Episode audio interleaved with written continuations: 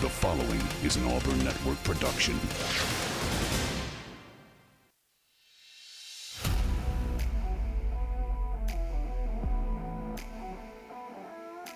You are on the line, live on ESPN 106.7, Auburn Opelika's sports leader. Online at ESPNAU.com or on the ESPN 106.7 app. To be on the line, call in at 334-321-1390 or toll free at 888-382-7502. You are on the line with Jacob Goins and Carter Byrd. You're on the line here on ESPN 106.7, Auburn Opelika sports leader. Happy Tuesday, everybody. Hope you're doing well on what is a hot and sunny Tuesday afternoon in the middle of June. It is hot outside today, hotter than it's been in quite some time because it's not thunderstorming. And so it is just, God, man, it took forever for it finally to clear up. I'm telling you, and then it went from thunderstorms. It feels like a summer day. Yeah, it does. You better believe it. It went from thunderstorms to just blistering heat outside. It's still humid. It's muggy. It's an Alabama summer day. And so hope you're all doing well on this Tuesday, June 20th, 2023. This is On the Line, the show that tells you like it is and holds nothing back. He is Carter Byrd. I'm Jacob Goins with you on ESPN 106.7 from 2 to 4 here on the Auburn Opelika Sports Leader. Lots to talk about today. We have some baseball news to talk about, some expected and long-awaited baseball news when it comes to Auburn baseball, and more importantly to Plainsman Park, the renovations that have been approved that will start in July. And so we'll talk about all those coming up here to start this first hour. Lots of great improvements to Plainsman Park. It's really, really exciting. I know our good buddy Jack Hutton is excited about it. He's been asking for some of these things for quite some time. Lindsey Crosby as well has been talking about it. And so our friends over at the Auburn Sports Network, Brad Law and Jacob Hillman, I know that they are very, very excited as well. Oh, yeah. To Jacob a bit over there today about it. Yeah, and I mean it's been things that have wanted, that Auburn fans have wanted to happen, some things that have needed to happen to Plainsman Park to just make it better and really catch up with the rest of college baseball and the SEC. We've seen schools like Tennessee and Vanderbilt and Arkansas, they've done those things, are in the works to do some of these things. And so seems like Auburn is investing in Auburn baseball and Butch Thompson and Plainsman Park. So we'll talk about all those that got approved today, what the timeline looks like, what they're actually going to be doing to Plainsman Park. We'll talk about that some here in this first hour.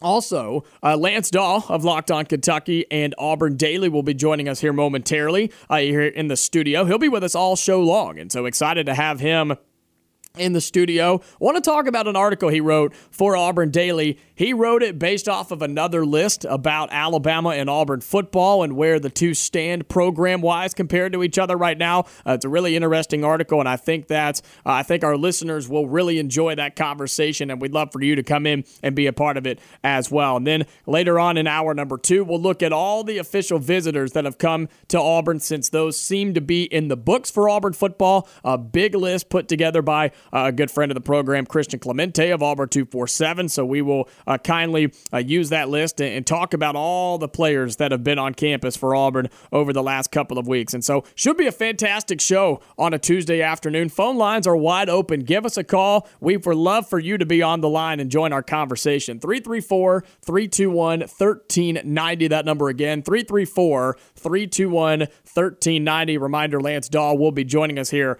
momentarily. But until then, as we mentioned, Carter, Auburn baseball getting the approval of a $30 million renovation to Plainsman Park with what will be a 3-year plan. It's going to be in a multiple-step process.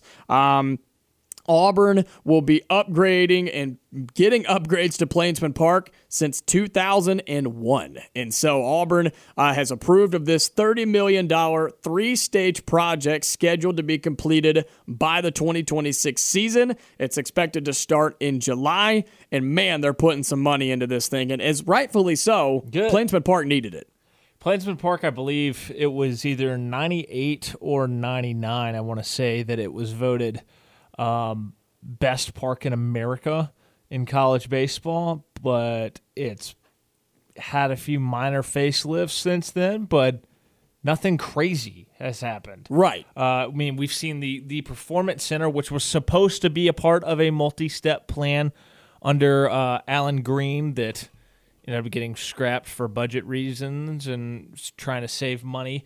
That was part of it, but that does not enhance the atmosphere. And now with the way that this is going to set up, the way that this looks like it could look based on the sketches and everything, this is going to be really, really cool. And I think it has a chance to be an awesome environment for Auburn baseball as Auburn looks to continue to build, to continue to host regionals, do things like that. And this will just add to the game day experience at Plainsman Park. So what they approved, they will be adding box seats behind home plate, premium seating areas down the third baseline and in the current press box, and then seats on top of the Green Monster in left. I know that's been one of the biggest things that Auburn baseball fans have been looking for. They've been asking for it. You see it obviously at Fenway Park in Boston with the Red Sox. It's something that Auburn fans would have loved to have had already. It's something that it's just really cool, and it's unique, and there's not a lot of college ballparks that have the opportunity to do that. And so that was finally approved today with the seats on top of the Green Monster. You have box seats behind home plate, premium seating down the third baseline and in the current press box, and then some other minor changes as well. And so those will all begin in July, with phase one of the project to be scheduled and completed by the time the 2024 season rolls around, and then everything else will be completed by 2026. Yeah, it looks like 2025 they'll do the first base line and the kind of area on the Monster, which will be a lot of fun. That'll be really, really cool. And then, of course, and I think when it's all said and done, there will be expanded locker rooms and weight rooms that'll finish up by 2026. I'm still curious if they eventually do something on top of the Player Performance Center. Mm-hmm. I think that's another place where you can add something. Honestly, I kind of think that you could put some sort of seating there, or you could put some sort of seating on the Monster and take that mold, that what you are planning for the Monster, and do that on top of the Player Development Center. Yeah, I could see that. Kind of an idea that I've had, but this is so needed for Auburn, because this finally puts you on par with the rest of the SEC in terms of a park. Vanderbilt's had its upgrades. Florida has a new stadium. Alabama has a new stadium. Mississippi State's the gold standard for baseball stadiums in college baseball. Everybody's got something new, all these new bells and whistles. Auburn was lagging behind, and this brings them even with everybody else. Yeah, I'm with you 100%. And it's you know, I understand that baseball, college baseball, there are very, very few programs in the country that bring in significant money just because of college baseball in general. That's nothing against those programs or against the sport itself, but we know, we've all seen the numbers and the graphics of how an athletics department, their profit is broken down sport by sport. So it is hard to sign and approve a $30 million renovation to a college ballpark, but this was needed. And I think if you're Auburn, and you're really serious about Butch Thompson being your head coach, and you're really serious about this program becoming not only one of the best in the SEC, but one of the best in college baseball, and making legitimate runs to Omaha and trying to win a national championship, this was needed. And by doing all of this, Jack, I know, has talked about it multiple times when we've had this conversation, all of these renovations will make Plainsman Park a destination place for college baseball fans again. Because let's just be honest, I don't think it has been over the past few years, because it's still nice, don't get me wrong, but the last couple of years compared to other ballparks in the SEC, it just doesn't seem like Plainsman Park was a place where outside of Auburn fans were like, gotta go there because they have this. There just wasn't anything like that compared to other ballparks. So you look at what they're doing now with this $30 million renovation, that will now be the conversation again for college baseball fans. And you look at the pictures. If you go, you can look on AuburnTigers.com or Auburn 247. Jason Caldwell, a good friend of the station, wrote a really, really good article about it and had pictures that Auburn provided. When you're looking into Plainsman Park, if you're walking up the steps and you come into the stands, down below, right behind home plate, they're adding club seats right there, which I think will be really, really neat. There's a really good picture. It'll have a feel like a lot of big league parks have that. Yep. That kind of club-level exclusive right behind home plate, a little bit separate from the other seats behind home plate. That'll be something really interesting. And I'm fascinated to see what people think about that, and I think it'll bring something to Plainsman Park for sure. Yeah, and then you look down the first baseline. We know it's a wide open area over there with what is now just sort of a hangout spot with a couple concession stands down there. The plan for that is to widen that, cover that, and put seats on top of it. That's what they're looking to do. And again, if you go look at the picture, it gives you a better idea of what they're talking about. So think about that big concrete slab all the way down the first baseline. They're going to extend that, add club seats above it, and then at the end, as you're going towards the performance center, they're going to add what looks to be like a walk-in concession stand, which I think will be really, really neat. And maybe a concession stand, maybe have like some gear, you know what I mean, like a team store, all that type of stuff. That's going to give it more of a concourse type of feel above and out in the action. So I'm really, really excited about that and what that can become. And then, of course, the big one, the seats on top of the big green monster out in left field. Here is what people thought it was going to be. They thought it was going to be legitimate seats.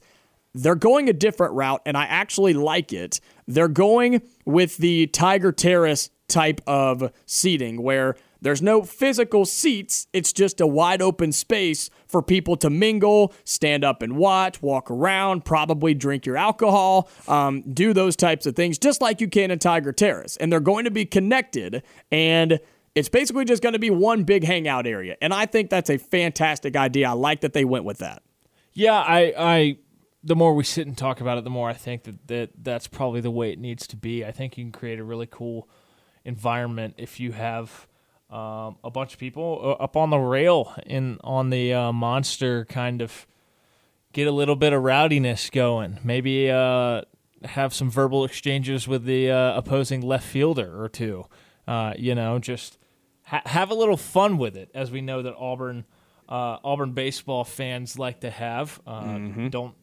Don't tell LSU's fan base. Wasn't it LSU's fan base that got really butthurt about? They said that the Auburn fan base was too mean, and I was like, wow. What are you talking about? This is wow. Nobody's ever said I've never heard of that said about Auburn baseball. No, not about Auburn baseball. And Auburn, it's pretty rare to get that especially anyway. Coming from LSU fans, because It's like, y'all have the reputation of being the rowdiest, maybe most unruly of fans out there. Yeah, maybe the not-so-nice fans. But, yeah. I mean, I would put Georgia fans up there with them, but that's just me. You know what this does, though? This begs the question, when is something going to happen to Jordan-Hare Stadium? Yeah. The giant concrete slab. I mean, they still haven't filled in the back of the video board like they were supposed to. Like, you've got all sorts of things that have been suggested supposed to happen, and nothing's happened. Yeah, nothing's happened as far as renovating the physical stadium other than the video board since what, like the press boxes? 04 and the press box, I guess. Yeah. I mean, Broadway Club. I forgot about that. Yeah. But the stadium. What are you gonna do with the other end zone away on the opposite side of the video board? Because that scoreboard's been there for decades. Been there for my whole life, pretty much, I think. I'm with you. I think Jordan-Hare's got to be next when you're looking at the three major sports outside of Auburn basketball's all basketball facility that they've been talking about. So, no, I think it's exciting, though, for Auburn baseball. They're finally getting renovations and a $30 million deal. It's a 3-year process. It will be completed in steps, and the first step to be completed in 2024 before the season starts. So excited to look at this and see the upgrades be completed. I know our listeners are excited about it too, because we've gotten into conversations and gotten phone calls about it over the past year or so. And so if you are excited about it, let us know. What do you think about the renovations going up at Plainsman Park with the club seats down the first base line, the club seats behind home base, and then of course, or home plate, I should say, and then the seats on top of the Green Monster in left. 334-321-1390. We'll talk some more about it with Lance Dawe right after this here on the Tuesday edition of On the Line. You are On the Line on ESPN 106.7. Call in at 334-321-1390 or toll free at 888-382-7502. All right, back inside the ESPN 106.7 studios. I'm Jacob Goins. He's Carter Byrd. We're joined by Lance Dawe of Locked On Kentucky and Auburn Daily. What's going on, Lance? How are you, man? Not a whole lot, man. Doing pretty good, actually. Braves are winning. There you go. Times are good. I really, really do hope that Carter's not over there manifesting Kentucky news, which I don't know why I just feel like is always the situation when I come in studio. But other than that, man, I'm doing great. How the last piece of Kentucky news broke. I broke it. I may have broken it to you on Twitter, but it was not during our show. Carter is now my official source for all things Kentucky basketball. Right. That's right. Carter will be the new contributor for Locked On Kentucky, is what it sounds like to me. Hop on the podcast. You wanted to talk about Kentucky Fried Chicken, didn't you? Yeah, to talk about the worst KFC I've ever been to, which also happens to be the first KFC. I would like to have you on for an episode here in a couple of weeks, and for people to be like, not annoyed or angry, just like confused. Yeah. Like, why is this? Well, it's Locked On Kentucky, so it'd be a pretty. It'd probably be a good break for Kentucky fans. Oh, absolutely. To get some fresh news and something different than the disappointment they've had to go through the last couple of months. Instead, it's the disappointment of one of the things that they hold dear. Basketball. That's unfortunate. Well, Lance Dawe joining us, I believe, all show long, and so excited to have him in studio. Locked On Kentucky, Auburn Daily. Go check out his work. We're actually going to talk about one of the articles you wrote for Auburn Daily coming up in just a little bit. So excited to talk about that. But while we have a couple of more minutes, still talking about the renovations to Plainsman Park, being a contributor for Auburn Daily. Lance, I know you're more on the football, basketball side of things, but when it comes to just Auburn athletics, and you see this $30 million renovation be approved for Plainsman Park, we were just looking at the pictures again during the break. Man, some really, really cool things they're doing over there at Plainsman Park. Yeah, and the pictures look absolutely phenomenal. I don't know who they have in that department making these models for these different renovations. Obviously, we saw some a few years ago with Jordan-Hare Stadium. Y'all were talking about maybe some new ones that we could be adding potentially in the future that would be beneficial. Something's got to happen. Something's got to happen. It's like a 5-year-old built-in in Minecraft sometimes when you're walking down those stairs, but you can find it. The AU Minecraft project? Somebody has built it in Minecraft. That's one of my favorite Twitter accounts, man. Just kidding. Is he still building on that? I hope so. I really do. Auburn never stops growing, so he always has stuff to add. Great. There's a Whataburger downtown. All right, fine. Oh, look, there's a third one. The only SEC school to have a Buc-ee's? I mean, come on, y'all. Hey, that was worth the graphic, so it's worth to be put in Minecraft. Yeah, I love how serious people took that. As like, they really got salty about that. It was so clearly a joke by Auburn, and it was just like trying to be funny. And then people are like, imagine trying to flex. Look at Auburn. Yeah, imagine trying to flex a gas station. Like, you know what they say, hoes mad. But yeah, this structure here is absolutely phenomenal. The way that they're going to design this, I think it's state of the art. It looks incredible, and it's just another opportunity to get the baseball scene for the Tigers growing. I mean, obviously Butch Thompson has had a lot of success here as of late. Obviously, taking the Tigers to Omaha last season.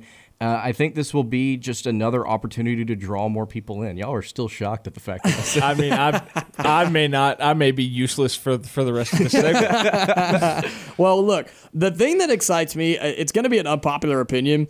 The seats, or not even the seats, the open area on top of the green wall is going to be really cool. It looks sick. I can't quit looking at the thing they're going to do down the first base line, where they're going to extend that, it looks like. Yes. It looks like they're going to extend that concrete a little bit. They're going to put a walk-in store down on the end as you're going towards the Performance Center, and then they're adding club seats on top of all of that. It's going to be really, really cool to see all of that. And again, it looks like when you pull up the picture, it looks like you're going to a minor league or even a major league ballpark where you have the seats down below still on the first base line. Mm-hmm. You have the big open concrete concourse, really. And then you can still go down below. I see the stairs. And then you have the nice club seats with the boxes, it looks like, back behind it. And so I'm excited for that, man. That's going to be really, really nice. I think it's refreshing every now and then to see things like this. Like, obviously, with the basketball stadium being renovated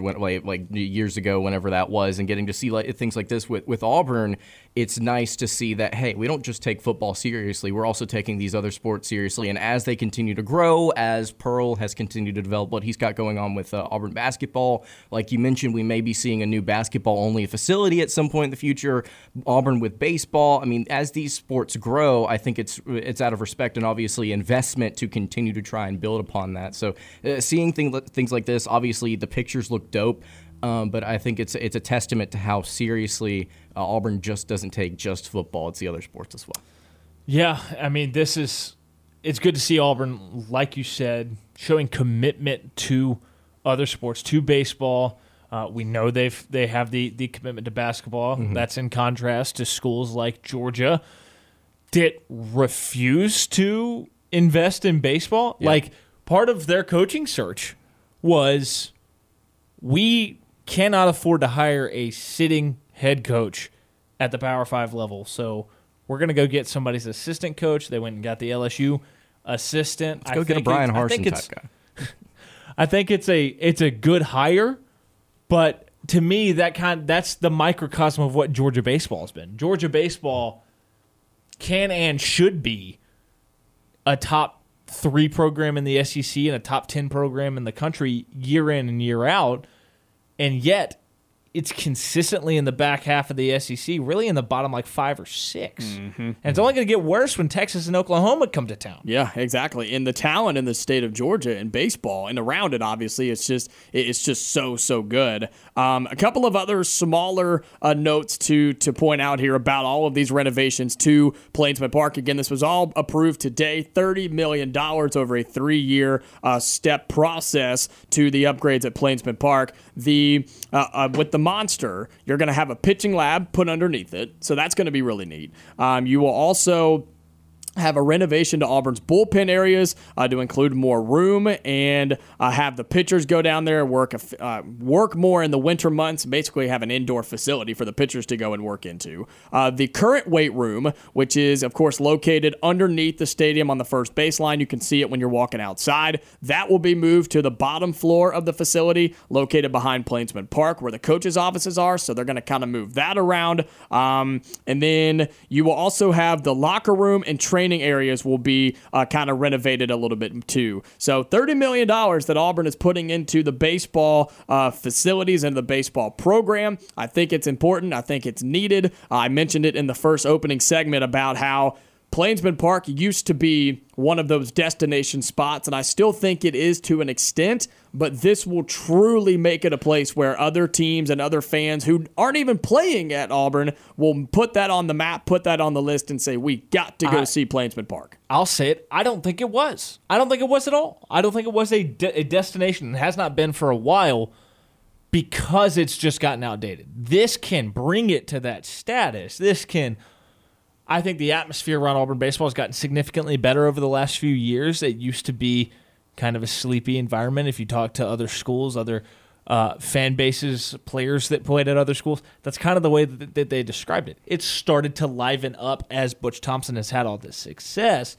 This right here, this renovation, is going to take it to a different level and allow it to become a top-tier environment in college baseball. Yeah, it's not necessarily about trying to obviously it's about trying to raise the ceiling, which Auburn has done in a couple of years here as of late, but it's also about raising the floor and part of that has to do with, taking the stadiums and the ballparks that you play in seriously. And as we've seen, Auburn's two other major sports kind of do their thing. Obviously Auburn football for a long time, but basketball getting better, and it's just a clean, fresh, exciting environment, I think, in those other two, with the exception of some minor things in Jordan-Hare, but this is, I think it's a big step forward for Auburn baseball. Yeah, the renovations to Jordan-Hare Stadium have to be coming, and we're about to run out of time here, but yeah, the outside of the press boxes and the video board, which is very nice. Don't get me wrong, it's very nice, and there are questions about the press box and whether it was necessary or if that was the right way to do it, whatever. But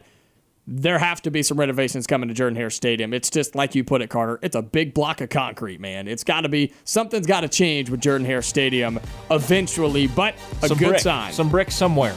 And maybe some really nice suites because other schools have – Arkansas has them. If Arkansas has them, Auburn can have them. I think they'll come eventually. But first up, Plainsman Park getting $30 million in renovations. When we come back, we'll talk about Auburn and Alabama and the rivalry that Lance Dawe wrote about on Auburn Daily.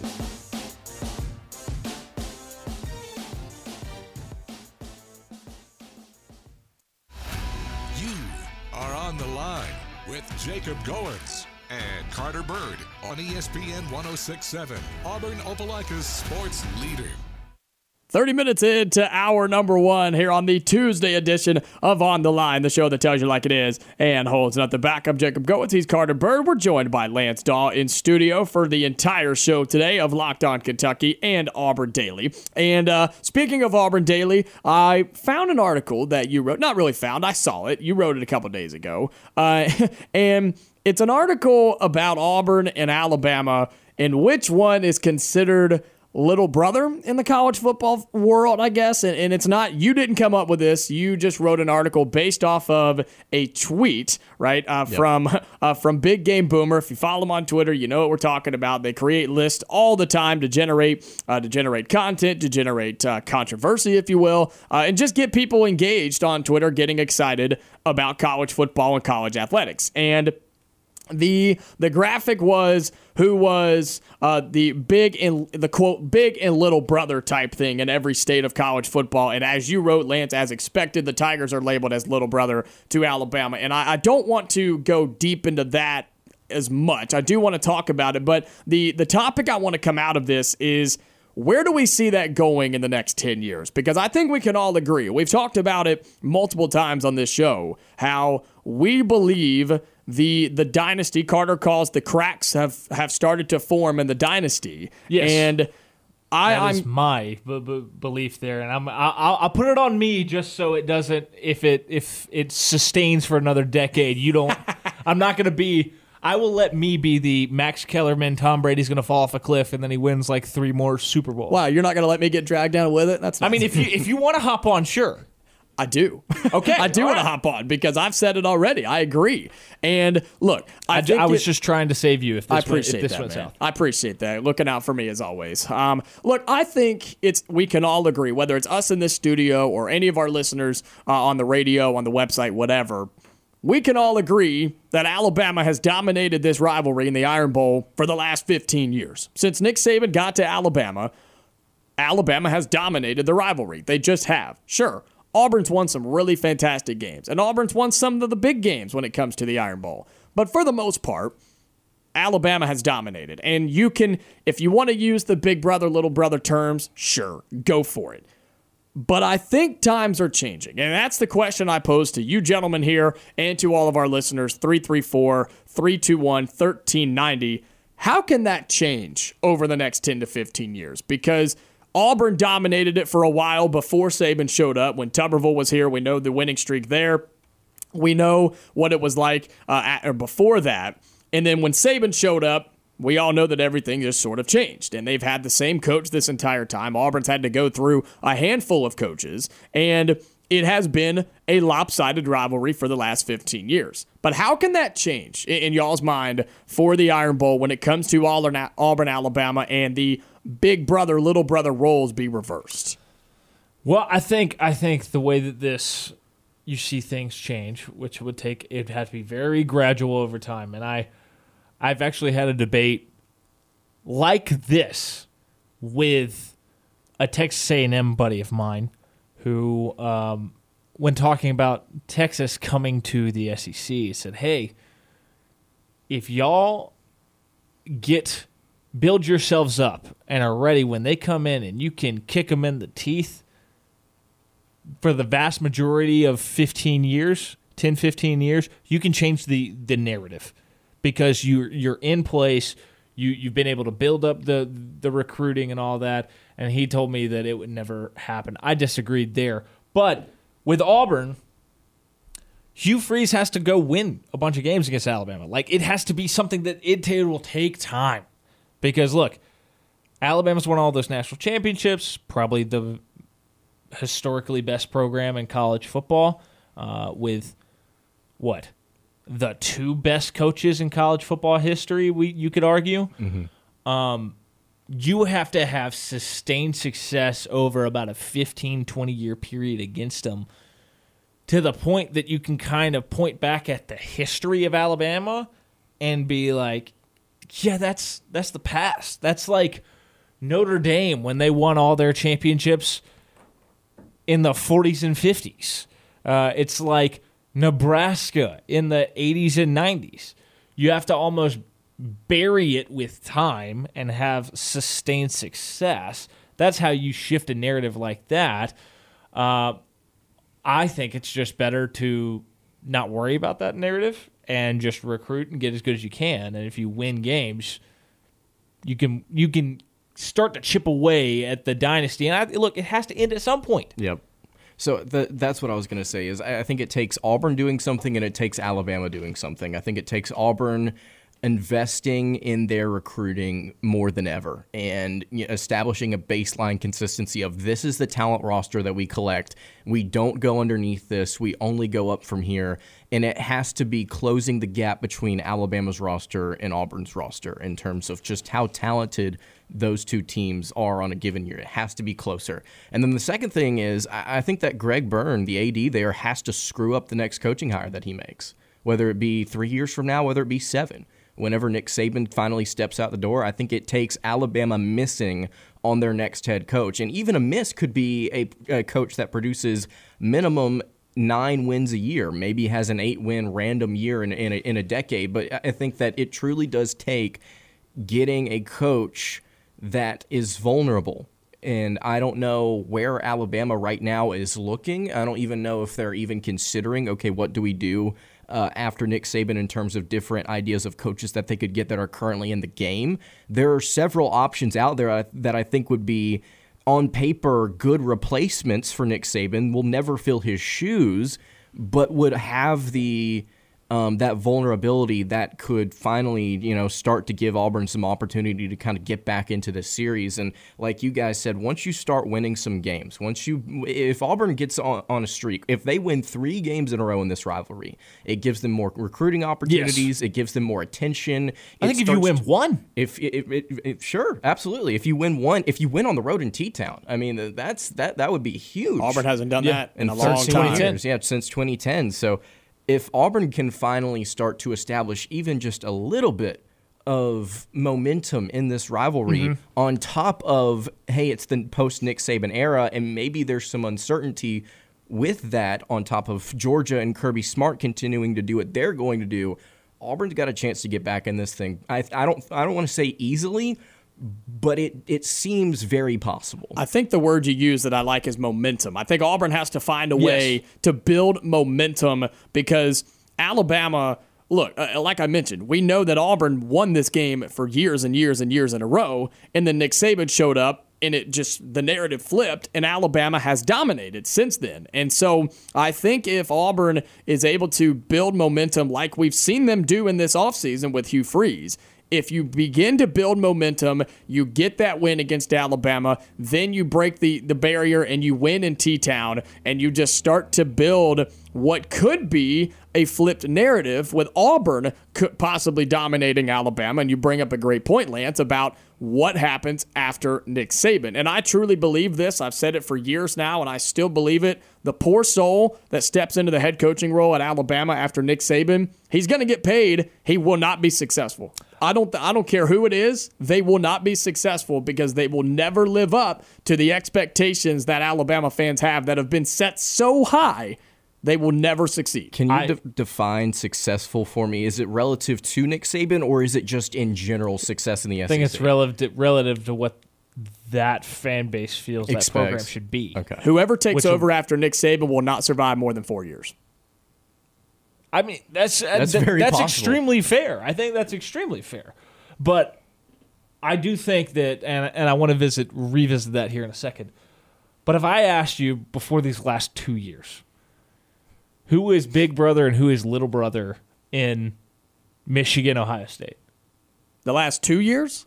Before. It's Ohio State with Ohio Big Brother, State, yeah. Well, if you go back and look, Michigan still led the series by 7. Mm-hmm. Really? Michigan before we are talking about from 2001 through 2019, Michigan won twice. Yep. Ohio State changed the narrative there by dominating the rivalry.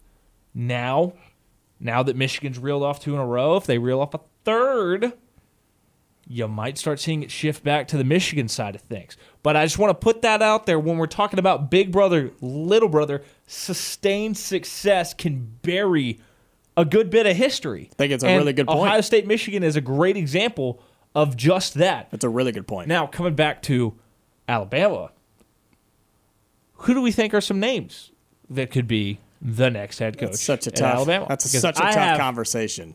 I have 3 that jump out to me right now. Okay, well, I think let's put a timeline on this. Let's put a year range of when we think Nick Saban the next would be 3 years. I think he is done within 3 years. I agree with that. Which is fair. I think it's probably closer to 2. That's what I've continued to say on or off air, or even in. I don't think I've ever written about this, but it's 5 years max. I think it's happening within 3.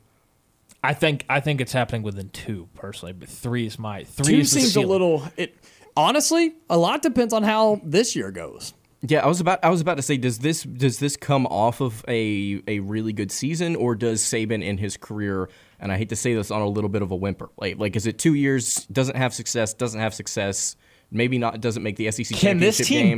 Can this team right now, as it's presently constructed, can it get to the mountaintop? I don't think so. I think it, no. I think it can. I think it can get close. I think it can get close. It just, right now, on paper, does not compare to what Georgia's doing. I don't think this version of this Alabama team in 23 can beat Georgia. I don't think it can beat Ohio State and Michigan. I don't think it can beat... I think LSU will beat them head-to-head. I think we're making the mistake on Alabama in 23 that they're not talented because they're not to what Georgia is doing or what Alabama has been in the past. Sure. They're still really, really talented. They're very talented, yes. So, but this is about to be Harbaugh's best Michigan team this year. And Ohio State, we saw what they did against Georgia. I think Ohio State's going to be really daggum good. And they've got the best college football player in the country in Marvin Harrison Jr.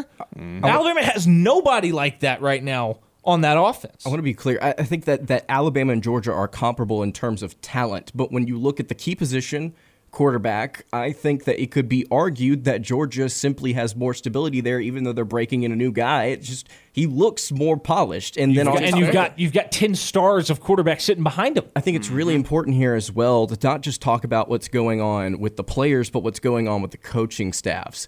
And I do think a lot of people have some questions about the new OC and the new DC. What does Kevin Steele do after a horrible year at Miami? Maybe with some more talent, he has more success. Maybe he doesn't. What about Tommy Reeves? What on earth is that offense going to look like with these Bama players? Right? And we've talked about this too with Alabama. It's like, when does it catch up to Alabama, them changing coordinators every year, right? I mean, eventually it's got to catch up to them. Yep. Like, it has to. Like, you cannot sustain that type of success by turning over new coaches every year. Eventually, it will catch up to you. It will. Well, they had Kirby for years on the defense. Yep. Then he leaves to go to Georgia.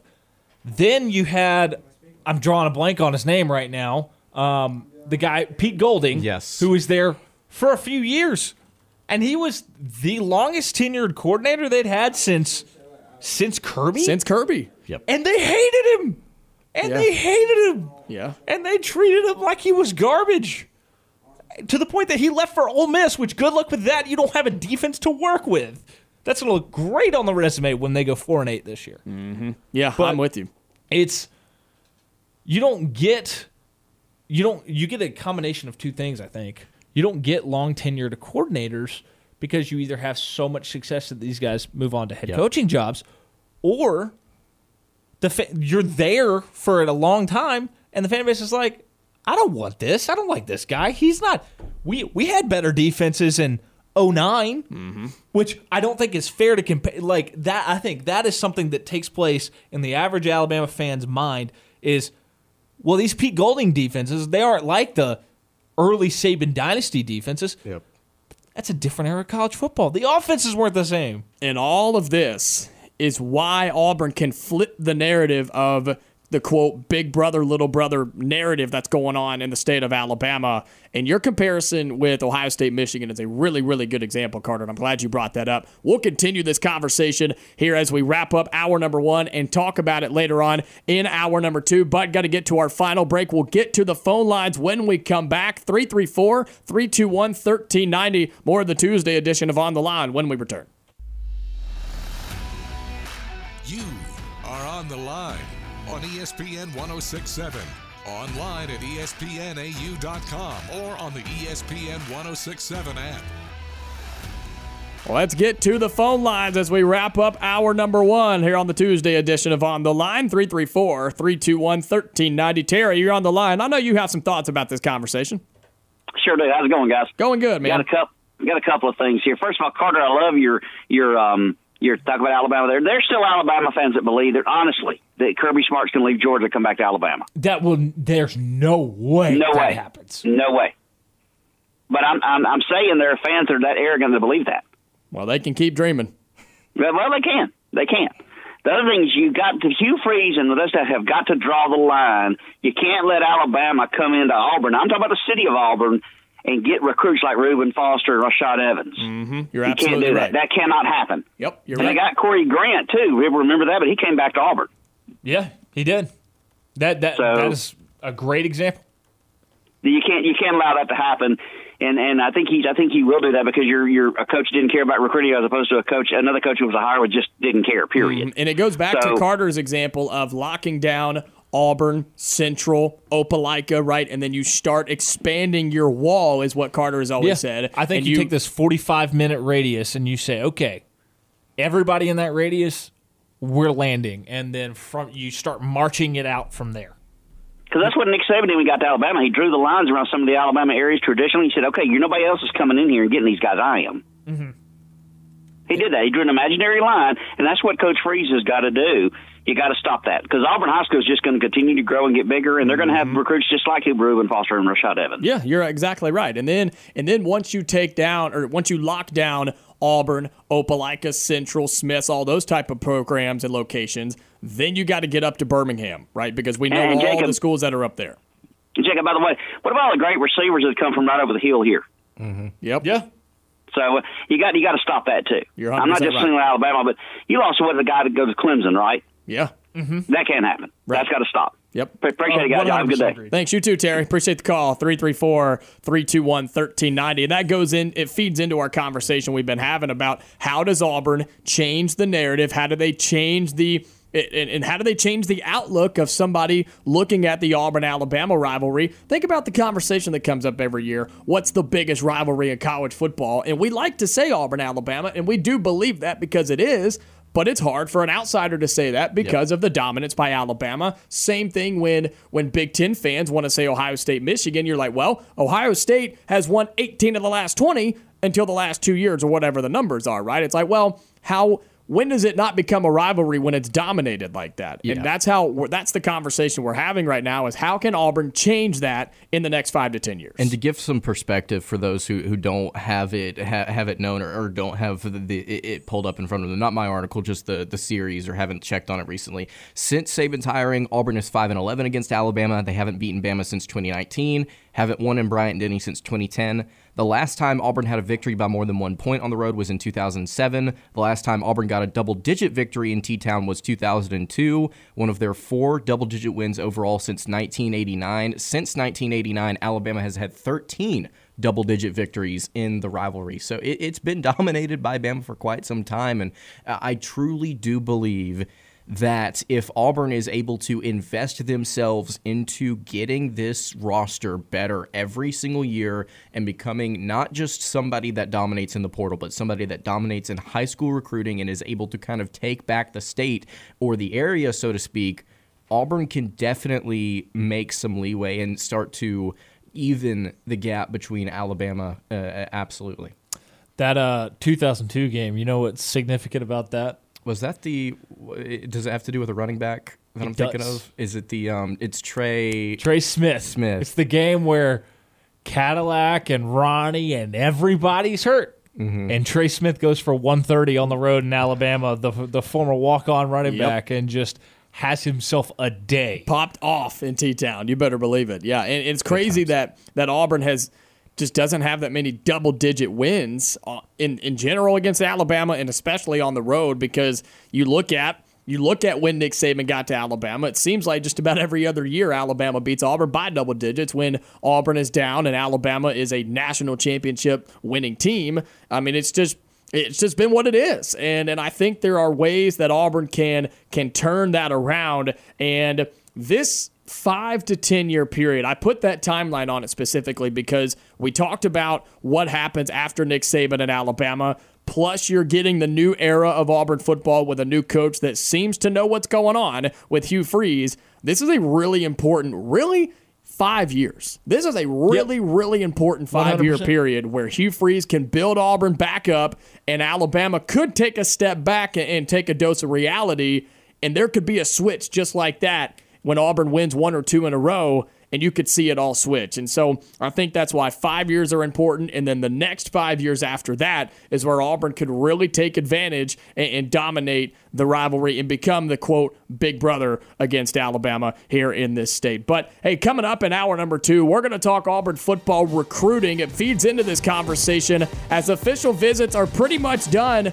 We'll talk about all the guys that were here on campus, tell you what we know, what we think, and what could happen with all these big-time recruits across this state and across the country. 334-321-1390. Don't turn that radio dial. Hour number two coming up.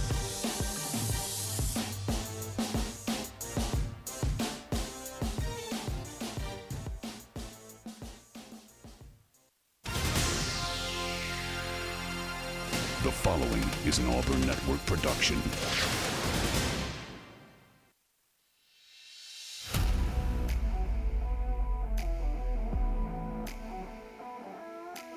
You are on the line, live on ESPN 106.7, Auburn Opelika's sports leader.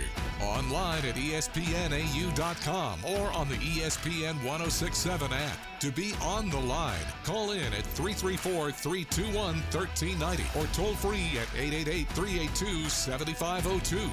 You are on the line with Jacob Goins and Carter Byrd.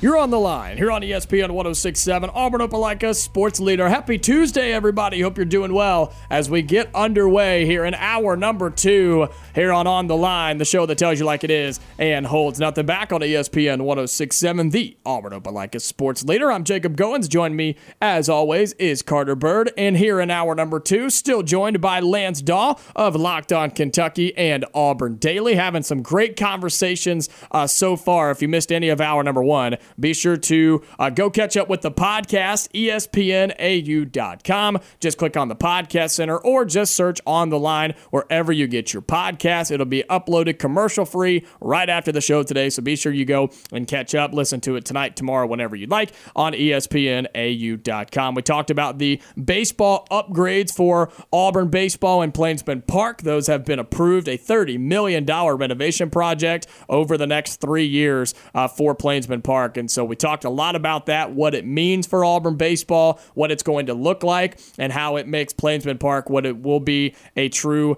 fan destination, a must-visit place for college baseball fans. So we talked about that. Also sparked up the conversation about Auburn and Alabama, the rivalry in college football, and the, quote, big brother, little brother statements that have been made, and how Auburn can flip that narrative over the next 5 to 10 years. Don't worry, we will revisit that conversation coming up in just a little bit at 3:30.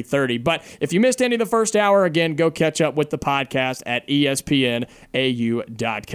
Before we get into talking some Auburn football recruiting, taking a look at the entire official visit list from this summer, really, because it seems like Auburn football just about done with official visits. I think they may have a couple of guys trickling in for unofficial visits, but the official visit period seems to be just about done for Auburn football. Before we get to that, Lance, I want you to plug all your stuff. I know you have a lot going on. We appreciate your time, and so we want to give you a chance to plug everything you got going on. Absolutely, man. Appreciate it. You can follow me on Twitter at @LanceDawe_. You can check out all of my written work for anything Auburn football, basketball related over at AuburnDaily.com.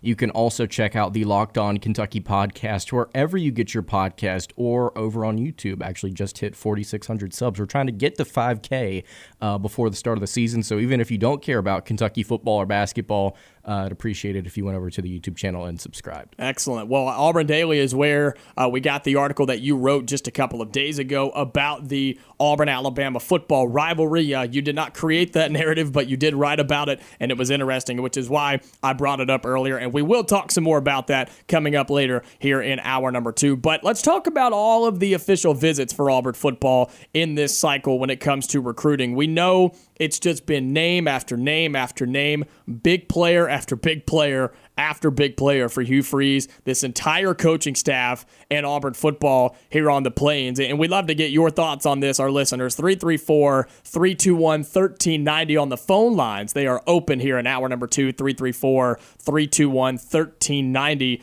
Guys, it's just a massive list. I mean, you look up and down this thing on all the players that have been here for official visits. And we talk with Christian Clemente, our recruiting guru from Auburn 247, every time he's in here about what it means for somebody to take an official visit.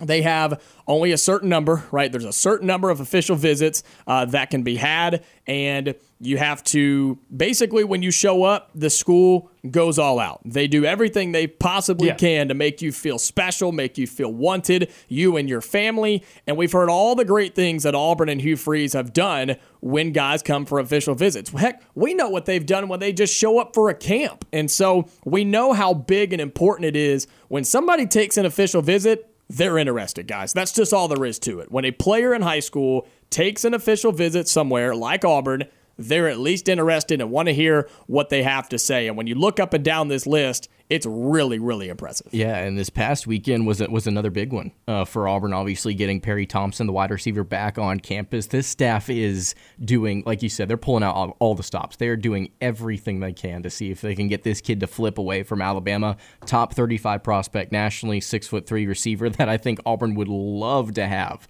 in a Hugh Freeze type of system. Also a couple of offensive linemen that the Tigers are looking at right now. A couple of them, not the highest rated guys, but I think would be appreciated nonetheless because of Auburn's history recruiting offensive linemen over the past decade or so. The Tigers are going after positions that they how do I start this? I think that the most important thing, the thing that has been kind of said over and over and over when it comes to winning SEC football games is, well, you got to start in the trenches. And Auburn has failed to do that. Even later on in the Gus Malzahn tenure, obviously Brian Harsin failed to do that as well to get offensive linemen on the team. Hugh Freeze identified that very early, getting some guys in the transfer portal because of the need that was obviously there for the O-line, and then building towards the future. If you can start to get some of these higher-profile O-linemen, guys like Casey Poe on your team, it's going to speak volumes, I think, to what Auburn's, quite honestly, what their records are going to be in the future. If you can start to establish yourself up front better than you have over years past, and honestly, it doesn't take that much to get Auburn better than what they have been. It's going to be a really good time here in the coming years, and the recruiting right now, getting these guys on campus, man, I want to see some of them commit. Yeah, I mean, you look at the names that were just on campus this past weekend. I mean, you've got guys like Preston Talmua from Hawaii. You've got DeAndre Carter from California, a couple 4-star guys. Khalil House, which I know is somebody that Hugh Freeze likes a lot. There's the moment that supposedly when he camped here about a week or two ago, they called Hugh Freeze down to come watch a couple of his reps. He sat there, he watched a few reps, and said, "Offer him," and just walked off, which is a just awesome move. I just think that that's so cool. To be able to do that. And you've also got Casey Poe, who's on campus. I think Auburn is in it with all of those guys more. I mean, they're probably the favorite for Khalil House, but in it with all those guys more than people think.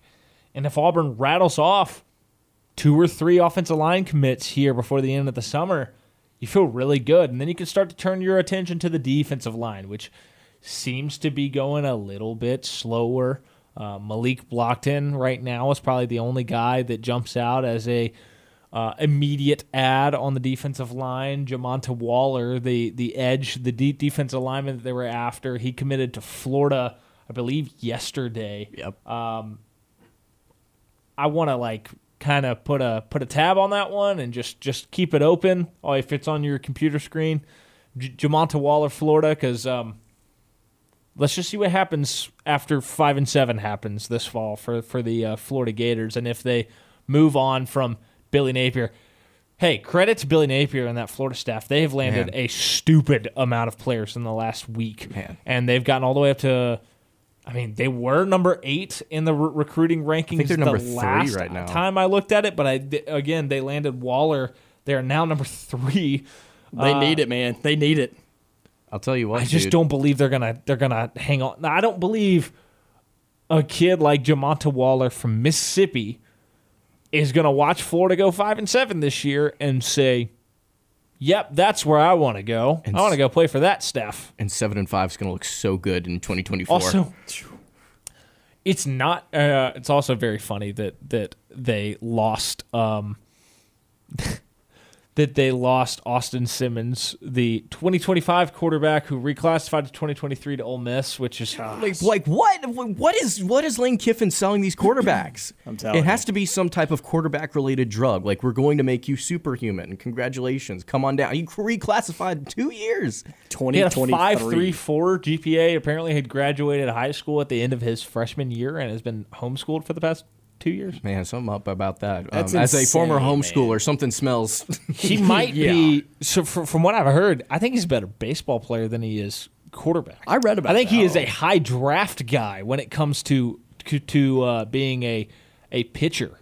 But well, you said it the other day. I mean, if you throw him on a football field in college right now, he will not survive. Yeah, he will get, you will have what's his name at LSU, the edge player who was a monster as a freshman. Oh, Mason Smith? Well, him as well. Am I wrong? I was thinking of the outside linebacker, the freshman last year. But I mean, if Harold Perkins. Thank you. Sorry. I was sitting on P and H, and I couldn't put it together. But if Harold Perkins comes off the edge and hit that kid, if he had to play in a game this fall, it's Jover. His body will just explode. Yeah, and that's it's not good for a kid who is still developing, literally. But yes, I'm with you. I think that Florida definitely needed some. They needed some help. They needed some guys. I want a 30 for 30 on this kid in 15 years, being like, so was this the biggest mistake you ever made by not going through your final 2 years of high school and being a normal kid? Maybe. Maybe. Well, I guess. Only time will tell. Are you a 18-year-old in the NFL just bawling out? Making stupid money. Genuine question. Why wouldn't you want to get at least one more year of high school in before you have to go to college? Because college, baby. That's the only thing I can come up with. Especially because the quarterback situation at Ole Miss is not favorable to Austin Simmons. Yeah, you've got Jackson Dart, who's the starter. You've got Spencer Sanders, who's your backup. You've got Walker Howard, who, the LSU transfer, who I think is the heir apparent to Jackson Dart. And I mean, cool. That's not a very easy path to playing time for you. I'm very curious to see if you're still there in 2 years. Is Dent still there? I don't know. Well, they had a bunch of kids transfer out and a bunch of kids transfer in. You know, it'd be hard to keep up with what they're doing over there. Yeah, I am confused by this move. The only thing I can think of is NIL, the desire to get a head start on that. But even then, again, what's one more year of high school? Well, you know what they say. There's college states that let you do NIL stuff. College is fun when you're 15. I mean, that's what I've heard is the narrative. Supposedly, he's old for his grade, so he will be 17 this fall. Because you can do so much as a 17-year-old in this world, right? Like, whatever, man. Credit to him, though. Credit to him. At least he's doing it. I mean, if you're good enough to do it, then by all means, have a fun time with it. But to bring this back to the conversation that we started with the official visitors for Auburn, just counted them up. Out of the 20 official visits that Auburn hosted in this last cycle, 5 of them were 5 stars, guys. 5 of them were 5 stars out of the 20 of official visitors. So that just shows that Auburn's going after these guys. I think they're in pretty good for a few of them. And you just never know what Hugh Freeze and this staff are going to be able to do, given the comments we've heard from when guys come and visit campus. Can you give me a percentage chance that Auburn lands one of those? Right now, one of the 5 stars that visited? Yes. I would put it on 75%. Because of how confident you are in at least one of them? Yes. And who would that be? Is it Thompson? I think it's Cam Coleman. I think right now, if I had to guess, I'm going to say Cam Coleman. I think Perry Thompson's a close second. Thompson's tough because he's already, he's so committed and been committed for so long to Alabama. Mm-hmm. I think that's what's going to be tough, but I'm sure you saw his quote where he said Auburn pulled even with Alabama. Would you rather have Perry Thompson or Cam Coleman? It's a good question. I think Carter's answer is Cam Coleman, and I think my answer is Cam Coleman, too. All right. I will say Cam Coleman for right now, but I really like Perry Thompson, though. I do. Auburn's not going to complain on either one of those. Let's just be honest. Hey, why not both? Why not both? Imagine. Oh, my gosh, dude. It would be unbelievable if Auburn could do that. Hey, let's take a sidestep real quick. Let's get to... You know what? Let's take an early break. I want Thomas to have plenty of time to say what he has to say. Thomas, hold on the phone lines, man. We're going to get to you right after this break. We'll take an early one here as we get underway in hour number 2 on the Tuesday edition of On the Line.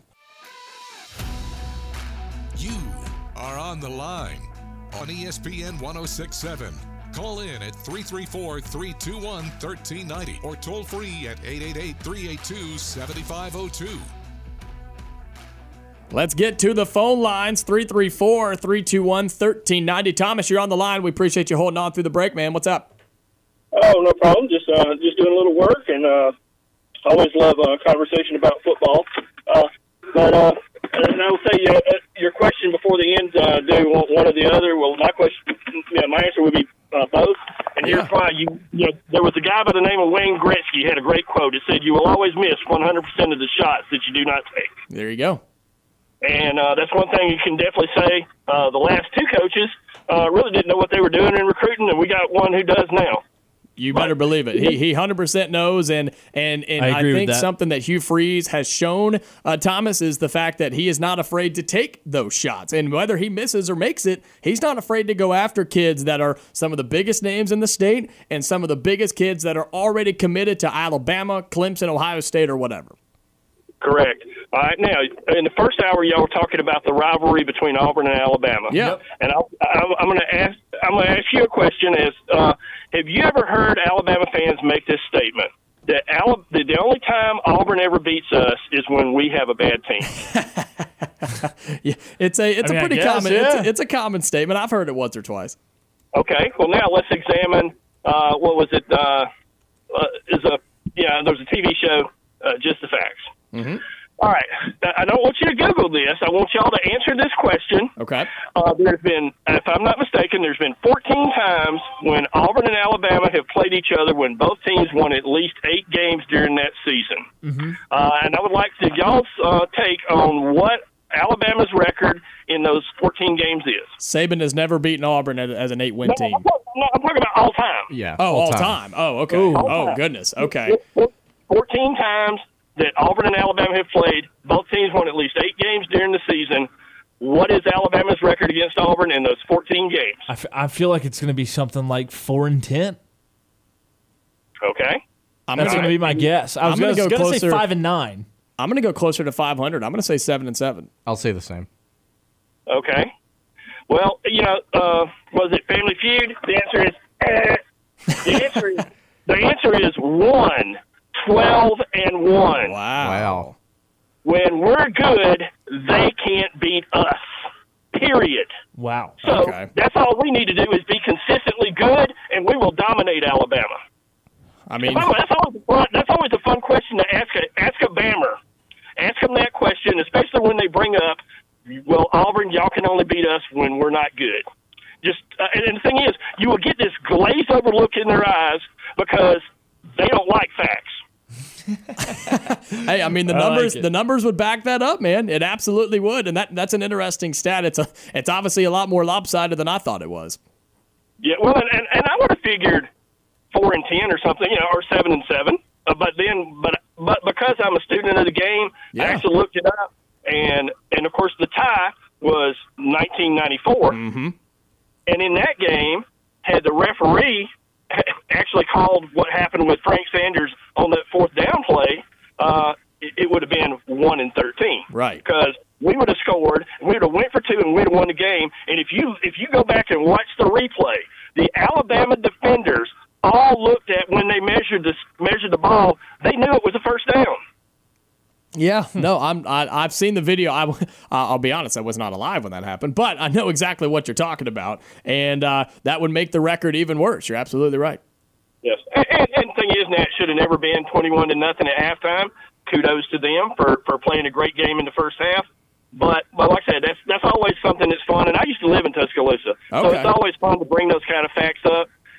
And so, anyway, hope y'all have a great rest of the evening. I got to get back to work, and because that's what Auburn folks do. We believe in work, hard work. There you go, yes, man. Sir. Thomas, appreciate the call, man. It's always good to hear from our listeners, and we appreciate you calling in. We're technically working right now. It's what they say. And so we appreciate you calling in, and hopefully you didn't get in trouble with your boss. But we appreciate the call. We'd love to hear from any of our other listeners as well. 334-321-1390. How about that stat, guys? Yeah. I did not – obviously, I didn't know it was that lopsided. I think I was doing the record – Alabama's record against a good Auburn team. I had it switched. Well, so I would have said 9-5 for Auburn. I'm not kidding. My answer was going to be 2-12 before you said that. And I'm like, shoot, I got to bring this down a little bit because I don't want to be. I went more middle ground. I just didn't know it was that. I didn't know it was. My guy over here just cowered to 7-7 because I was appreciate like, that. I don't want to be. I was like, I don't want to be. He was going to go. Alabama was 2-10, and then when I said 4-10, I was like, shoot, I'm about to say 2-12, and I'm about to get clowned so hard. See, I strategically went in the middle, so I couldn't be super wrong or super right. I don't know why this made me think of it, but when he talked about Alabama going up in '94, going up 21-0 at half. It made me think about another game in a different rivalry where a team jumped out on another one. Have you ever heard the story of 1999 Oklahoma, Texas, and Mike Leach? No. Mike Leach made a fake play sheet script to start the game and purposely dropped it on the field so a Texas assistant would find it. Yeah. Yep. And then so that assistant ran it to the Texas defensive coordinator, and like OU as massive underdogs just comes out firing and just going down the field scoring, and then Texas figures it out when they're down like 21-0 or something, and come back and win the game 38-28. Oh my gosh, I would be. That's a genius move. Well, hey, look, you held it. You prevented the pain for a brief amount of time. That's right. Well, look, Thomas, we appreciate the call, and it does feed into the conversation we were having, and we will continue to have that coming up in just a few minutes. 17-0 in the first 10 minutes of game time. Holy smokes! In that 90, what'd you say? 99, right? And the 99 Red River shootout, because we'll call it a shootout. What is it? Showdown? Is it shootout? I think rivalry. Like why did we change it? They changed it because didn't they change it because of it being called a shootout? Am I correct on that? Cry me a Red River. Come on, y'all. Call it a rivalry. Red River, bro. What do we not like that because there's 3 R's in a row? Like what's the issue? I don't know, man. Who knows? In today's world, right? You just never know what the change is going to be. But Thomas, again, we appreciate the call. We'll bring your call back up in just a few minutes when we get back on the Auburn-Alabama rivalry, big brother, little brother, all that type of conversation, because it does spark up some interest, and we'd love to hear from our listeners again, 334-321-1390. We were talking about the official visit list for Auburn football in this past period, which the dead period will begin on Monday, if I believe. Yeah, no, it'll be interesting. There will be that dead period for a little bit, and then, of course, we know the summer recruiting event that lurks that I finally feel like somebody running the program actually knows how to do this correctly, but Big Cat Weekend at the end of July. Which is a very important I expect that one to be a big weekend. And I think Auburn's going to pick up several commitments between now and then and have some real momentum by the time Big Cat rolls around. I think that I know it's summer and you got 4th of July, but... Yeah, I think the fireworks are going to be popping off for Auburn in recruiting in July, and I think that's going to build momentum going into Big Cat, and Big Cat has a chance to be a huge weekend. You want to talk about Perry Thompson? Alabama has their big barbecue weekend recruiting thing the same weekend as Big Cat. Mm. Perry Thompson shows up to Big Cat weekend. I think that would say a lot. That would mean a lot. It would mean just about everything, I think. I tend to agree with you. Because he has stated he wants to commit right before his senior season starts, so early August, and Big Cat's into July. So, yeah, you're absolutely right. If Perry Thompson shows up to Big Cat weekend, I think Auburn should feel extremely good about what that would send, what message that would send for Auburn. Carter, you were laughing about something before we started talking about this. What was it? I pulled up the Wikipedia page for the Red River Showdown, because Wikipedia is always the place to go. And no. I mean, I'm not looking for any information here, but I just had the thought that somebody who just had trouble rolling his R's was like, we can't call this the Red River rivalry because it's just gonna. Somebody important was just like, I'm not having that. It's going to embarrass me when I say it out loud in public, and so we're changing it. He was in a room with some of his friends, talking about the big event he's got come up, and he said it's kind of tongue twister. Yeah, and they made fun of him, and he just said, "Well, this has to be done." Now it's a shootout. Congrats. Shootout. I'll admit, before I got into radio, rivalry was a really tough word for me to say. It really was. I can't believe I said the word vulnerability correct earlier. Vulnerability. That good. Yeah. I can't talk for anything. As a broadcaster, somebody who's done radio and hosts a daily podcast, I can't talk for anything. I continue to remind my listeners that I cannot pronounce names, nor can I talk in general. Sometimes I just have a stroke on air, and it's just. Especially when bad things happen to Kentucky basketball. Yeah. Which I may or may not have just a tab open on my computer where just the Twitter search Antonio Reeves and then another one that is Kentucky basketball just open at all times. Just refreshed every now and then just to check it. I'm telling you, Lance is going to quit coming on this show because something's going to happen. Calipari is going to be extended another 10 years and it's going to break during our show and Lance is going to walk out and never come back. I'm convinced. I will in tears. I just can't wait to watch him spin that into a positive. Right? On my show the next day. It's going to be all right, guys. It's going to be all right. The pain cannot last forever. Well, when we come back, we're not talking Kentucky. We'll talk Auburn, Alabama, and the rivalry and how Auburn can switch the narrative in the next 5 to 10 years. Stay tuned. You don't want to miss it.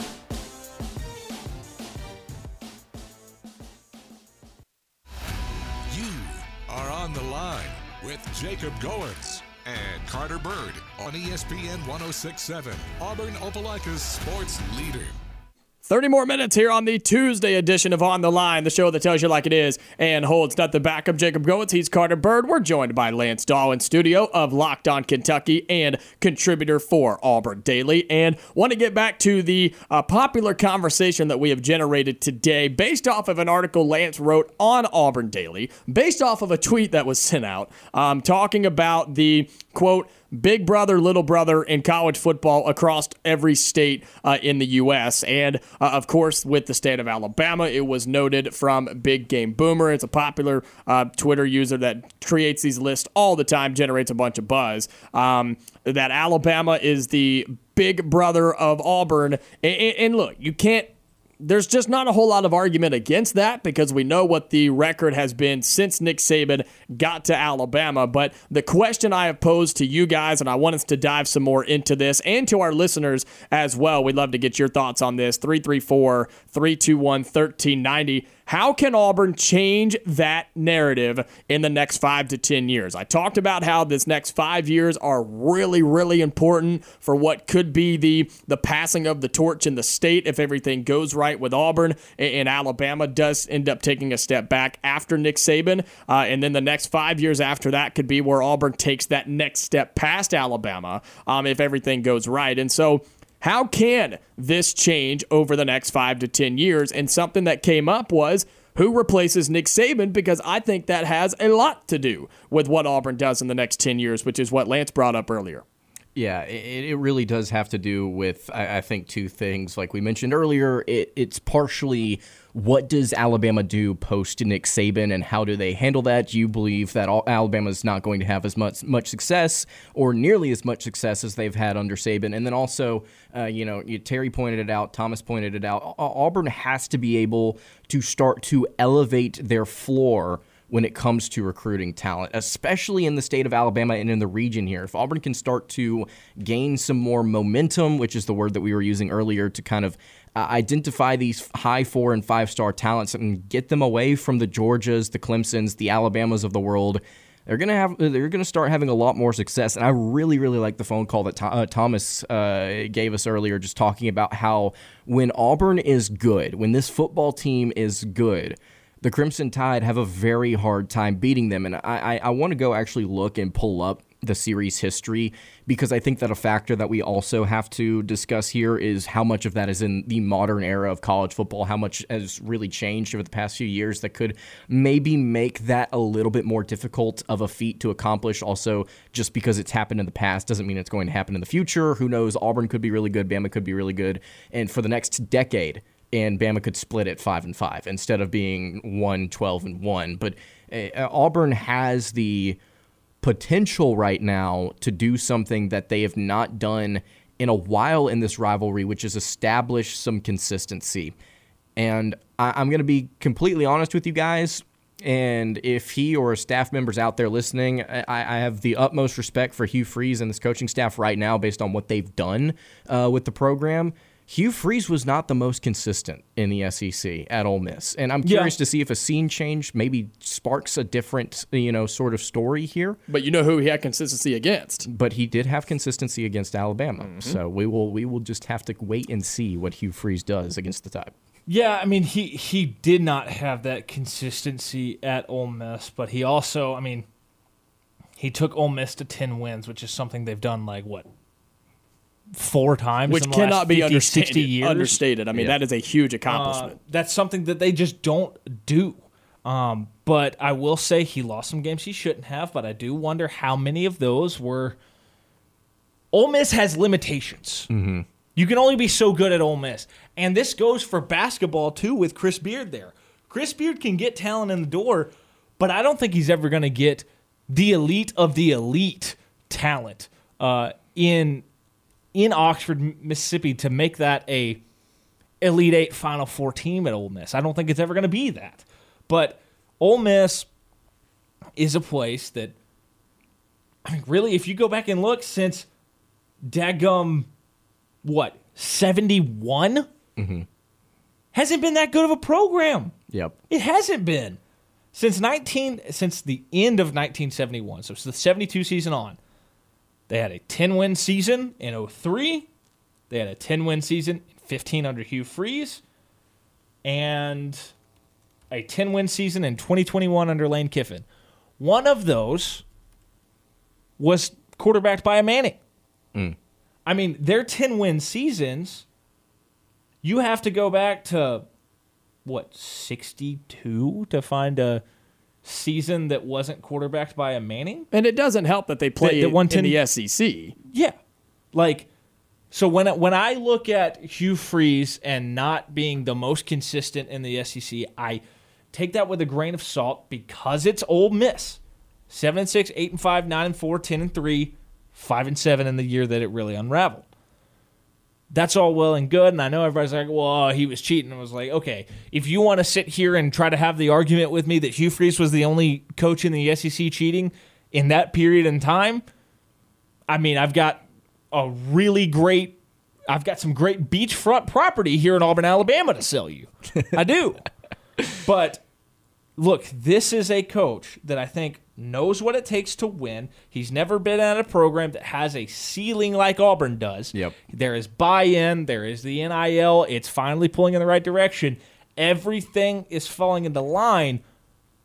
we haven't seen what Hugh Freeze's best version is. We haven't seen what his ceiling is, and Auburn's a place where he can actually show that. And I think he's grateful enough to, much like Bruce Pearl, grateful enough to get this opportunity at Auburn that I don't think he's ever going to plan to leave. I think he plans to retire at Auburn, just like I think Hugh Freeze or Bruce Pearl is going to do as well. Just like I think Butch Thompson is going to do as well. Butch Thompson very easily could be a name that's mentioned for a job like Mississippi State, somewhere he's been before, somewhere that's got probably more baseball resources. It's easier to recruit at. It's easier to coach at. Better facilities. All that stuff. I don't think he's leaving Auburn, especially not with this stuff that got announced today. I don't think that's happening. Right. But Hugh Freeze has a chance to elevate his on-field legacy as a head coach at Auburn because the potential has never been this high. And you take that compared to what we were talking about with Alabama, where what happens after Nick Saban, right? So if Auburn continues to do this number right here, and I'm motioning my hand upwards here in the studio, if Auburn continues to climb and get better and recruit and start literally stealing recruits from Alabama and flipping guys from Georgia, Alabama, Clemson, wherever, right? If Auburn gets back to a legitimate top 10 program on the field in recruiting, NIL, transfer portal, all those types of things. If Auburn can get back to doing that under Hugh Freeze and winning games, right, that is a big, big part of it. I remind people of that once a week on this program of you got to get results on the field, and I think they will come. If all of that happens in line with what happens when you ponder the question, what happens at Alabama after Nick Saban, you're looking at a I said it already. You're looking at a 5 to 10 year period where the narrative of, quote, big brother, little brother in the state of Alabama could legitimately shift. And I think it's going to take some consistency winning for Auburn against Alabama. And you just don't know what's going to happen in Alabama after Nick Saban. I think that this may be a question that we ask 3 years into Hugh Freeze's tenure, and I do think that there is so much potential just based on the way that he and the staff have handled things in these first several months. There is so much potential for Auburn to start regaining their footing, absolutely. But I think there are two questions that need to be asked. What if Auburn just goes back to what they were for 2014 to 2020? And then I think a question that we need to ask 2 or 3 years into Hugh Freeze's tenure, this is also a very real reality. How different is he from Gus Malzahn? How different is what we're looking at in terms of just output? And I understand that it may look different on the field. It may look different because of the way that they operate. But the final record that they get at the end of every single year and the opponents that they beat, how different is it from what Auburn has been in the past? And I'm going to be honest with you, as somebody that has interest in this program, I'd be happy to get back to that level right now because Auburn's not at they've not been at that level for the past 2 years. I'd love to see them get back to that. But there's a reality where Auburn takes off and they're able to kind of not necessarily even things with Alabama, but they're able to get that gap shortened. There's also a world where Auburn just continues to be Auburn underneath Hugh Freeze. Recruiting continues to be good but not elite. It continues to be a place where Auburn can find success every 3rd or 4th year, like really take off as a team. But at the end of the day, Hugh Freeze is just another good but not elite Auburn coach because they can't get past the Bamas or the Georgias. What if Bama's next hire is phenomenal? What if they continue to win? Which brings us back to who do you think is going to be the next coach at Alabama? Which you believe you've got some really interesting candidates that we were talking about off air earlier. The first name that jumps out to me, and if I'm an Alabama fan, I am clamoring for him because I know who he's coached under. I know that he knows the idea of how this program is built and how it needs to be sustained. But Dan Lanning. Yep. Dan Lanning is the number one name because he's young. It's not like there's ever a scenario where he is going to leave you to go coach at his alma mater. I think he went to a school named William Jewell. Yeah, he's not going. Which he went to a university. I know nothing about whatever that is. Money talks. You never know. That sounds like a like off-brand jewelry store, to be honest with you. He sounds like just a Midwestern dude that you would meet in like Nebraska. Oh, hey, there's William Jewell. And he's William Jewell, my man. He could at 36. He's 37 years old right now. If you brought him in to Alabama and he's able to sustain what Nick Saban has built, he could be your guy, theoretically, for 25 years. But guys, I keep saying crazy. This. I think he's more likely to go to the NFL than a Kirby Smart is. I don't think that continues to be a very common hope by Auburn fans is, well, Kirby Smart's going to go to the NFL. He's going to try his hand at the NFL because he wants to. No, I don't see it happening. Not anymore. Not with his success at Georgia. I think that possibility was a possibility, but the fact that he's just won back-to-back national championships, has a legitimate chance to win a third in a row, why would he go to the NFL? We've seen college coaches take that jump, and it rarely works out for them. I think his eyes are set more on, he knows how much he can dominate college football right now. I think his eyes are set more on, I can chase down and beat every standard and record that Nick Saban has ever built. And guys, I think I've said this, with Alabama, the guy that takes over after Nick Saban, he will not succeed. I'm just telling you, he won't. He will not succeed. He will get paid, and that's why I wouldn't make the statement, you're an idiot if you take the job after Saban, because you're going to get a nice paycheck. But the guy who takes over directly after Nick Saban at Alabama will not succeed past 4 years. They will not do it. It won't happen. I'll say this for the Dan Lanning hire. If you're going to hire him, that means Saban has to step down after this year. Oh, yeah. Because Florida's going to open up. Yep. A&M's going to probably open up, I think. They're both going to look at the Pacific Northwest, at Eugene, Oregon, and say, hey, Dan Lanning, you learned how to do this under Kirby Smart? Come on down. Yeah, and you recruit like an absolute monster to Oregon? Come back to the Southeast, and let's do it here in the SEC. Very well could, and I think that would be a good call for Alabama if Saban were to step down.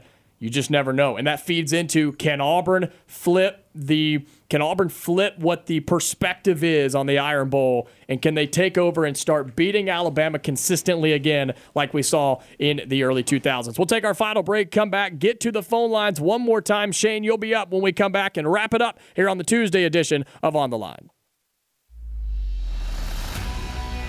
You are On the Line on ESPN 106.7. Online at ESPNAU.com or on the ESPN 106.7 app.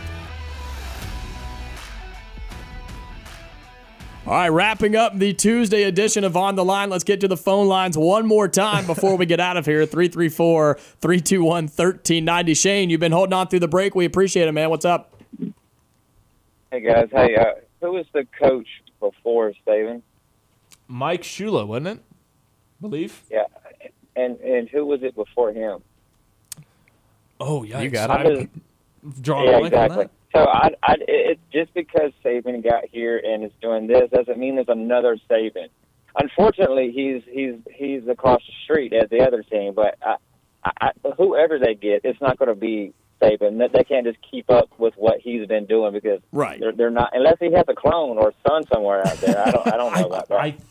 By the way, Shane, I have the answer for you because I thought it was this. Yep. It was Mike Price, who never coached a game because he got fired before he got around to his first season. Before that, it was Dennis Francione. Before that, Mike DeBose. Good times. Yeah, and then before that is, Gene Stallings. Whoever. Mm-hmm. Right, so, but you're right. There was a massive time break between Bear Bryant and Nick Saban, and so there will more than likely be a big break again. Doesn't mean they can't get a good coach between then, but they'll get a good coach. They're attractive. But they're not going to get. There is nobody out there. Dan Lanning, he might be a good coach, and so we just don't know. Mm-hmm. But they're not going to get anybody near his pedigree because there is nobody right now. So. I'm not going to worry about that because that's also in the future. Like I'm not going to worry if Hugh Freeze is going to be like Gus Malzahn because that's also in the future. He hasn't played a game yet. Yeah. So I'm not really worried about the ifs right now because I'd like to see him play for at least a few games before we were bashing him. So I just like to put that out there. Yeah. I mean, I think Hugh Freeze is going to be a significant upgrade over anything Gus Malzahn ever was. And I think the people say, yeah, you didn't say anything about that. Yeah. Yeah. I mean, I'm bringing up the fact that a lot of people have the take that he's just another Gus Malzahn, which was the narrative when his name was being thrown around. Such a lazy take, and that that's lazy and not going anywhere past the surface level. And you're just saying that because he coached at Arkansas State and he's Gus Malzahn's best friend. Right? Yeah, they're not the same coach, and I'm gonna guarantee you we're gonna surprise people this year. And then let's see how this first recruiting class ends. Mm-hmm. That last one does not count. That was thrown to the fire. So let's just see what he does this time, which is starting off pretty well, and then the next year. And after that, then we can pass judgment. And then maybe he will be a little bit like Gus. I don't think so, but I think he's going to do extremely well. And I agree. He's never had the assets that he has now. Right, so, which is what Carter said too. And I'm with you. You got to give him. You got to give a coach some time, man. I've said that. Whether it be football, basketball, gymnastics, whatever it may be. You got to give a coach some time before you start shooting bullets and start putting him on the hot seat. I'm 100% with you, Shane. What last thing, I'll hang up. It sucks so much that we are. What other team out there? What other school out there has to put up with what Auburn does? Nobody. The two biggest teams out there in the world are our biggest competitors, and so we get held to this weird standard where no other team does. Yep. No other team has to do that. So it's a weird scenario, but we hold our own. We just gotta punch Georgia back a little bit. They've been beating us down a little bit too often for my takes, but I think we're on the right track, and that's all I gotta say. Yeah, appreciate the call, Shane. Good to hear from you as always. 334-321-1390. It just seems like, guys, as we have a couple of minutes left, it just seems like we know what Georgia's doing, right? Mm-hmm. We know Georgia is the torch has been passed when it comes to dominance in college football from Alabama to Georgia. And look, that's not going to just disappear anytime soon because Kirby Smart's not going anywhere. But it seems like Auburn fans have this mentality, really, like Shane just talked about, and I'm not saying it's wrong at all. It's almost like when's it our turn, right? When's it Auburn's turn to be that sort of team, that sort of program in college football? And I think Auburn fans have the feeling. Really been there. Right, and that's what I'm saying. The Dye era is the closest you got when you were pretty dominant in the SEC. And that's what I'm saying. I feel like Auburn fans, the ones that really like Hugh Freeze, the ones that were pushing for Hugh Freeze to get hired here, they all can sense that that's a possibility with Hugh Freeze. And it certainly is. And in the first 10 months, he has proven that it can be a possibility. Now, again, we haven't seen anything on the field. Shane just talked about it. Let's see what happens in an actual game. But I think that's what I'm starting to pick up on from Auburn fans is they are wondering, man, we're tired of seeing Alabama and Georgia whoop up on us and everybody else. When is it Auburn's turn to be that? And I think with the facilities and the coach you have in place right now, that is a true possibility. And that's what I was saying earlier about, I think it's a 2 or 3 year period before we start to have questions, but we may never get to that point. Yeah. I mean, there's definitely a reality, like I said earlier, things could go really, really well. There's definitely something in place here. Or it could just be Auburn. It's very possible. Very possible. Time will only tell. Lance Dawe, appreciate you joining us. Locked On Kentucky and Auburn Daily. Come back tomorrow, though, 2 to 4 right here on ESPN 106.7. Until then, stay safe. I'll talk to you later.